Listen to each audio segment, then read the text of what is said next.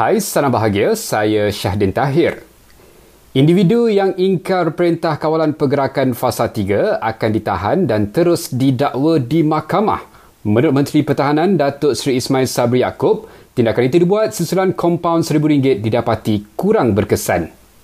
Oleh itu, kita telah bersetuju bahawa pihak polis mulai besok tidak lagi memberikan tumpuan kepada kompaun.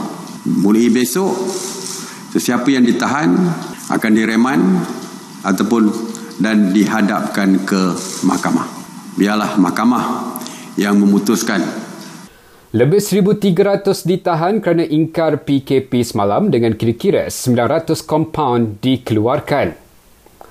Dalam perkembangan lain, Jalan Masjid India serta kawasan sekitar diisytiharkan sebagai kawasan Perintah Kawalan Pergerakan diperketatkan atau PKPD mulai hari ini. Sementara itu, PKPD di Sungai Lui dari Batu 21 hingga 23 Hulu Langat ditamatkan.